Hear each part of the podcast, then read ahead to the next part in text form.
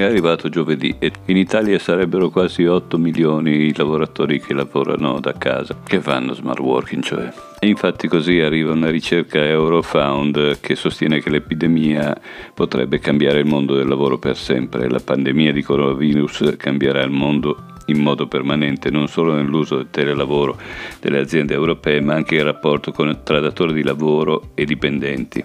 Questa è la suggestione che arriva da un'indagine Eurofonda, l'agenzia dell'Unione Europea per il miglioramento delle condizioni di vita di lavoro. C'è poi Paolo Scaroni, già eh, amministratore delegato di Enel e poi di Eni, attualmente manager di Rothschild, quelli che per molti sono fra i burattinai del mondo, che sostiene che questa epidemia, ovvero le conseguenze di questa epidemia, saranno un grosso cambiamento degli equilibri del mondo dove la Russia avrà sempre più potere politico, l'Unione Europea sempre più debole, la Cina sarà già in ripresa.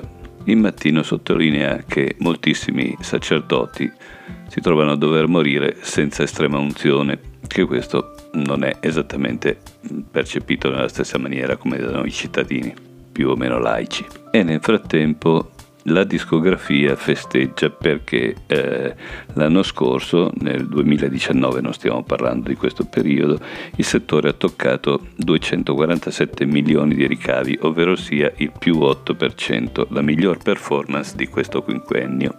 E a festeggiare sono anche i musicisti, così Elton John organizza un concerto di beneficenza in streaming dal soggiorno assieme a Mar- Mariah Carey, Billie Eilish e molti altri.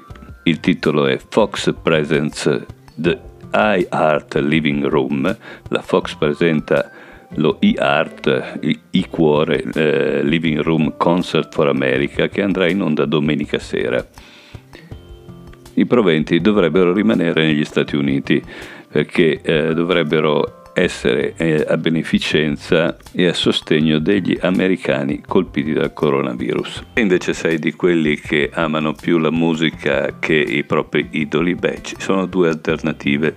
Una è quella di sfruttare i tanti servizi in streaming ovviamente Spotify e Deezer, quelli più specializzati, ma anche Tidal, che a differenza di questi ti dà l'opportunità, sborsando un bel po' di quattrini però, di avere la musica ad alta definizione, sempre che tu abbia gli strumenti adatti per sentirla e anche Huawei che ti offre il suo servizio Huawei Music per quelli che hanno Android per tre mesi gratuito e dopo a circa 5 euro al mese. Ma il consiglio più sentito è quello di prenditi uno strumento e suona tu.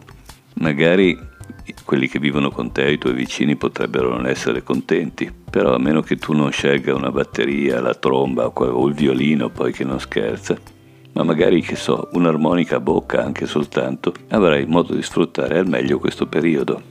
Se non sai suonare la chitarra, ma avresti sempre voluto farlo, beh, questo è il momento giusto e a come sfruttare questo momento giusto per aumentare la consapevolezza è dedicato l'episodio del podcast, sempre curato da me, Pensiero Anima Libertà, che puoi trovare nella maggior parte dei distributori come Spotify, Breaker, Apple, Google e così via.